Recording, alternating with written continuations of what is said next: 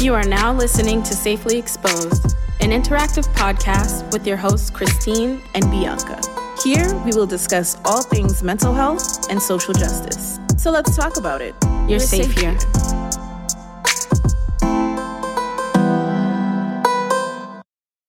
Oh, we back. Hold on. Hey, y'all, we back with a little quick and dirty. Quick and dirty. Yeah, quick and dirty. Filthy, filthy McNasty. no, just a brief episode, y'all. We're gonna be talking about code switching. Mm. Ding, ding, ding, ding, ding. What does code switching mean for you? How is that? Fighting? Ex- no, just kidding. Um, fighting words. What does code switching mean for me?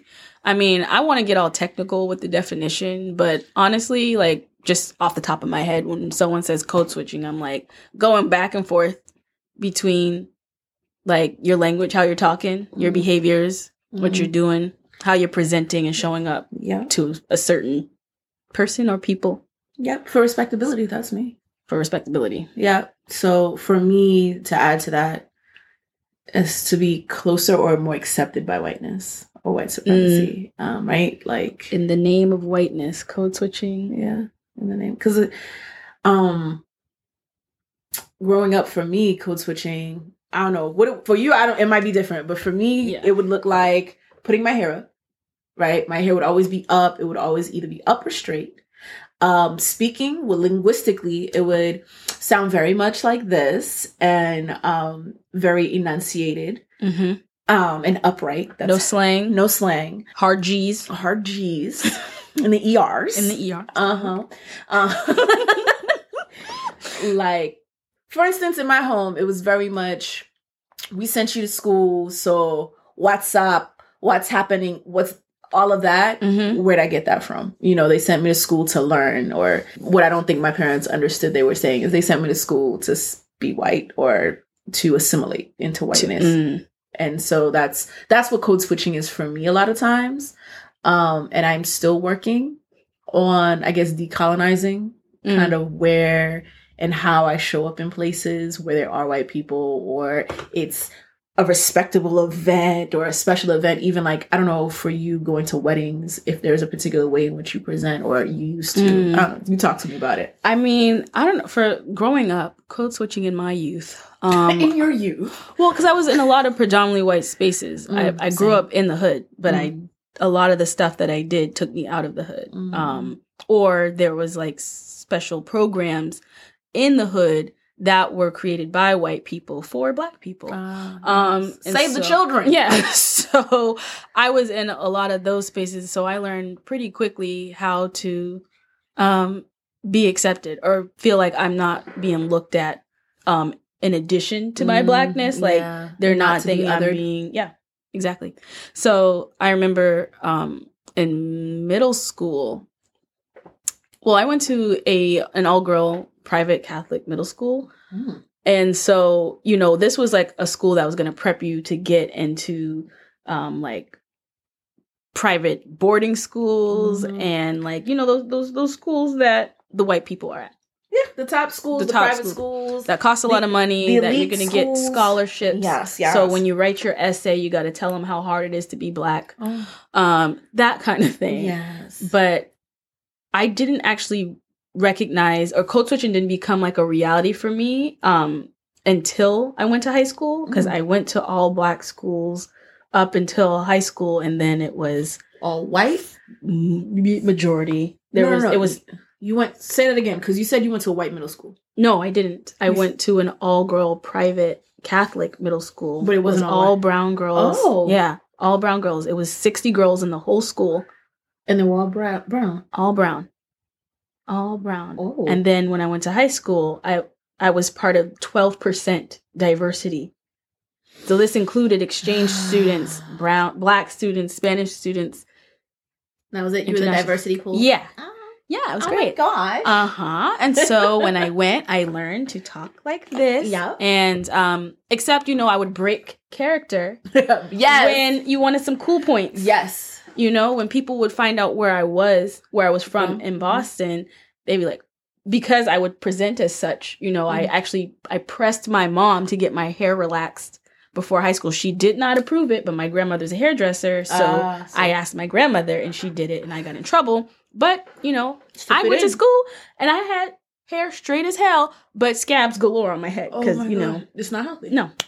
So my hair was either um, relaxed or in braids Mm-hmm. Um, because I didn't really know actually how to take care of my natural hair like that. My mom was always braiding or doing my hair, and I went to a private boarding school. So to come home every weekend or try to Was find somebody on campus that could do hair and that kind of thing. So it's like code switching was really about like trying to make it so my blackness wasn't showing too much. Mm. So I wasn't incon- I wasn't inconveniencing anybody Yep. with my blackness, with my needs. So yeah, it was how I was talking, how I was dressing. I didn't really know how to gauge my sense of style, but like even my friends, like it felt like with code switching in high school, either you're in this like between a rock and a hard place. Mhm. You're not going to be white enough for the white people No. ever, and you're definitely not black enough for the people there or you're in competition with people other black people at school Mm. and then when i would go home i'm i'm talking like a white person Oh yes, i didn't my code switching you know it failed um yeah, uh, code code switching was terrible for me in the sense that like it was what I was taught to do, it was how I was taught that I would fit in and that people would accept me. Anything outside of that was unacceptable, was too black. Even the volume at which I spoke mm, was reduced, right? Like I was quieter. Whereas when I came home and was amongst my black friends, I was about- animated yes less animated. Um when i was around white people um because i as i realized that as i was older it was to not offend. It wasn't to um a comfort thing right? Making yeah, people ma- making other people comfortable around me um by making myself small.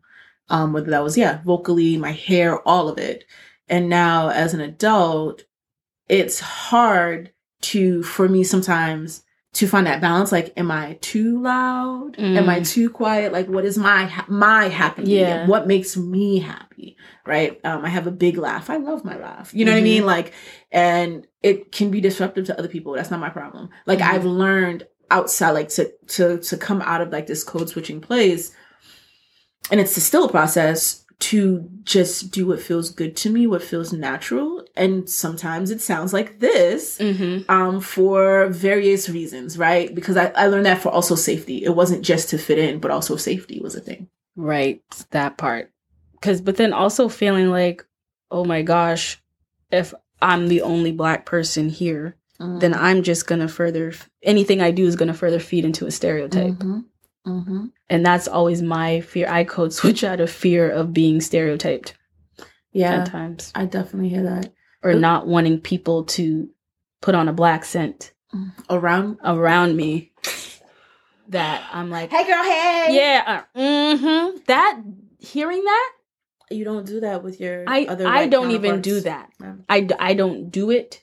I know why you're doing it when you did it. It's And- this attempt to relate but it's not genuine yeah. Mm, attempt to get cool?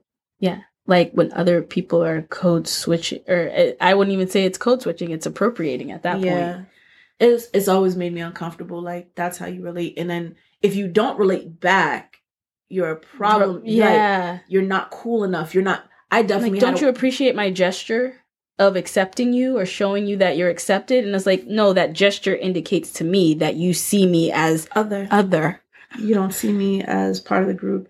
Yeah i definitely had a white girl tell me like oh i'm blacker than you because oh god. um I, it she was- checked off some boxes? Yeah she checked off some boxes and like i didn't respond in the ways that she thought i should respond. There was a period of time in my life where i listened to only classical music Mhm. um because the music on the radio just wasn't wasn't hitting it for me. Yeah. and um it was just like oh like you don't know the new latest jay-z's album or whatever and i was like no i'm you know like that's where they this frame of reference. And i'm like but when you go home like is that what you also listen to? Mm. because it's not. Yeah. You know um or are you trying to be a rebel by listening to music you deem black or speak with black slang and now i'm not you know affirming that for you and so now i'm a problem. So yeah code switching. You can't win. No and it's felt like this this this really precarious game with my mental health and i feel like that's a lot of people mm. who trying to fit in, trying to feel validated and affirmed, trying to find safety with code switching. On one end, you have people being like, "You're not being authentic," and da da da, and I'm like, "I'm being authentic about wanting to be safe." Yep. About wanting to fit in, like that's a thing that most children, adolescents want, right? And they're going to do it by whatever means necessary. So I don't think there's anything wrong with that. I think that the society, the parents, the you know culture that enforces yeah. that or causes that right. to be a thing. I think code switching can be a trauma response, right? Say that. Say that. Because like if you, you know, tested the waters here and you spoke a certain way, you acted a certain way in this space and it was received with backlash or you were judged or criticized, bullied, mm-hmm. um, abused, and then you know you're going to learn okay i can't be this way mm-hmm. i actually can't be my authentic self in this space because it's not safe so what can i do to protect myself exactly and you're gonna you're gonna act accordingly because if you have to be in certain spaces in order to get to where you need to be to grow like to progress my life. cousin said something when i was like my early i was i was like in middle school but she was like it makes me so mad that i I can never go through my life and not have to interact with a white person, but a white person can mm. go through their life and mm. never have mm. to business with a black person at all and get to the top. And that's real. And I was like, ooh. yeah. And and that that that desire to be at the top for a lot of mm. black and mm. brown people is the reason for code switching, right? Yep. But at some point that breaks. At some point yeah. um that cognitive dissonance right um doesn't work out and it feels like it feels like you're doing yourself a disservice really by not showing up the way you want mm. to and it's so it it breaks my heart a lot to hear the stories like and even thinking about my childhood um and how a lot of time when I did code switch it was it was rewarded mm. so like in middle school for example I went to an all girl middle school yep reinforced by I, I went because I was like a high performing mm-hmm. um, student, I got invited to go to like the fundraisers and stuff for our school um, to get all the money for the little black girls in the inner city. And so, you know, I'm schmoozing with these, you know, middle aged plus white people talking about like the things that I like to do for fun, which can't be anything that, you know, I was doing in the hood at the time. um you know i have to be i, I love to read books and oh, look at our show feed the ducks and i don't know white people stuff but i love it white people the stuff. way that white people would respond to me oh my gosh you're so eloquent you're so well spoken and i'm just eating that up like yay i am but i'm like well, wait. Doesn't that go without saying? Like, why do you even have to say that to me? Because they didn't think that you were. They didn't think the little Negro mm. child, you know, would have any sense about them. They just come here and just, know, yeah. just be acting wild. Yeah. yeah. And sitting there shucking and jiving for the white man when I'm like, I I came to school to learn. That's what my mom said. I didn't come to school to make friends with old white people or young white people. I just came to learn and I'm really good at it. Just give us the money. Give, give us the money. We're smart. Keep it moving. Yeah, but you know, and make sure we still have resources. But the thing is, like in my youth, I was always leaving these spaces feeling really weird. Mm-hmm. Like in the midst of it, I'm like, yeah, yeah, like I gave them what they wanted, and then I'm like, but wait, who am I? Mm, you felt exploited. yeah, and that's. Real. But how do you even define that at twelve? You don't have that language. No. Like, and a lot of people, even your family, are thinking, no, we're just sending our child to school. They're doing a good thing. Right. They're smart. And that's what, and that's, it's stressful Mm-hmm. Because as an adult, I feel like there's certain groups of people like, oh, you're fake, you're a different person. I'm like, this is how I was socialized, mm-hmm. right? Not for nothing. Like I get what you're saying, and this is how I was socialized, right? Um, somebody was like, oh, you don't show your full self or your real self online or whatever have you. I'm like, I grew up understanding there was a place for everything. Yeah. I grew up understanding to compartmentalize, mm-hmm. right? And to decompartmentalize just on the web or what I didn't I never yeah. understood that to be like a thing that you did. You still that's how I grew up and in various ways I've at my personal at home life, yeah, I don't do that. I don't compartmentalize in that way. Mm-hmm. But still the way the way I am as a full human not everybody's to get. So right uh, if I need to do something online, I'm going to give you what's going to get me the things that I need, mm-hmm, as mm-hmm. everybody does. Yeah. Um, code switching is just really stressful. And I feel like for people who don't have space like us to have conversation about it, it leaves them or in the conversation that I've had and witnessed, people feeling really harmed. Yeah. And just feeling like they need to find space and community. Right. Yeah. I think you highlight something important, be that, you know, the, the, the negative impacts of code switching and how one, I think it can, Im- it can negatively impact someone's um, sense of self. Like I Mhm. struggled with like my identity because of a lot of your code switching is to just keep yourself safe. It's about survival. Then, you know, where, how are you grounding? Mm. Um, especially if that's something that you're constantly doing. Mhm. Um, but then also like, how do you, yeah, how do you feel safe? How do you build community? How do you find spaces where um, you feel like you can be your authentic self Yeah. and be safely exposed?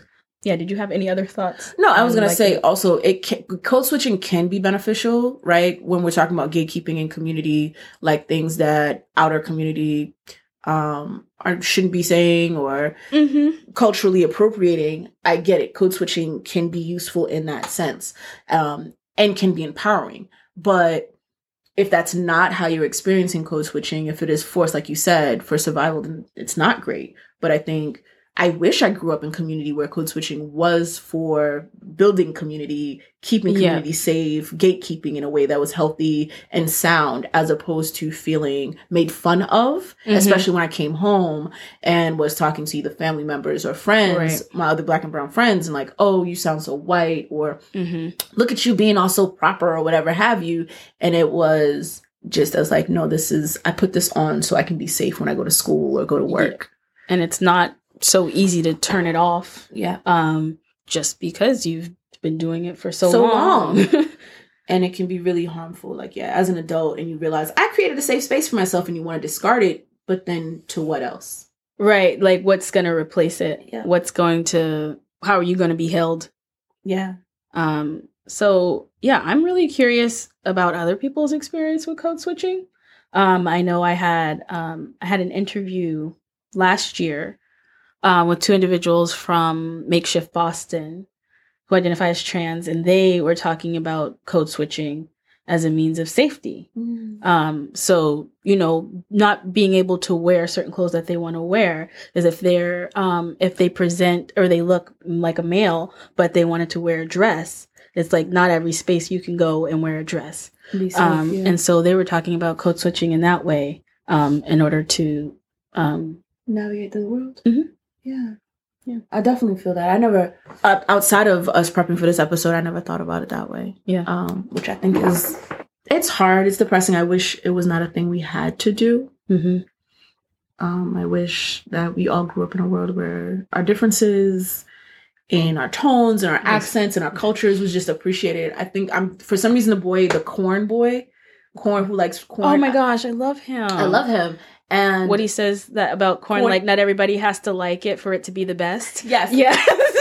but there is a linguistics teacher at Harvard. Um, I'm not going to say his name right. Um, some show I post his stuff every once in a while. okay. But he talked about how in the interview, I forget the name of the child, and I'm mess- sad about that. Mhm. But um, how the interviewer kept trying to shift the way his intonation for saying corn because he says Mm. con, yeah. and he kept trying to get him to repeat it and say corn, and it was Mhm. like how harmful that can be to a child to think the way that you speak Mhm. like we're talking about is improper and it's like Mhm. that's just where he comes from and that's that's how people speak so what's the problem you Yeah. understood You- what he was saying right.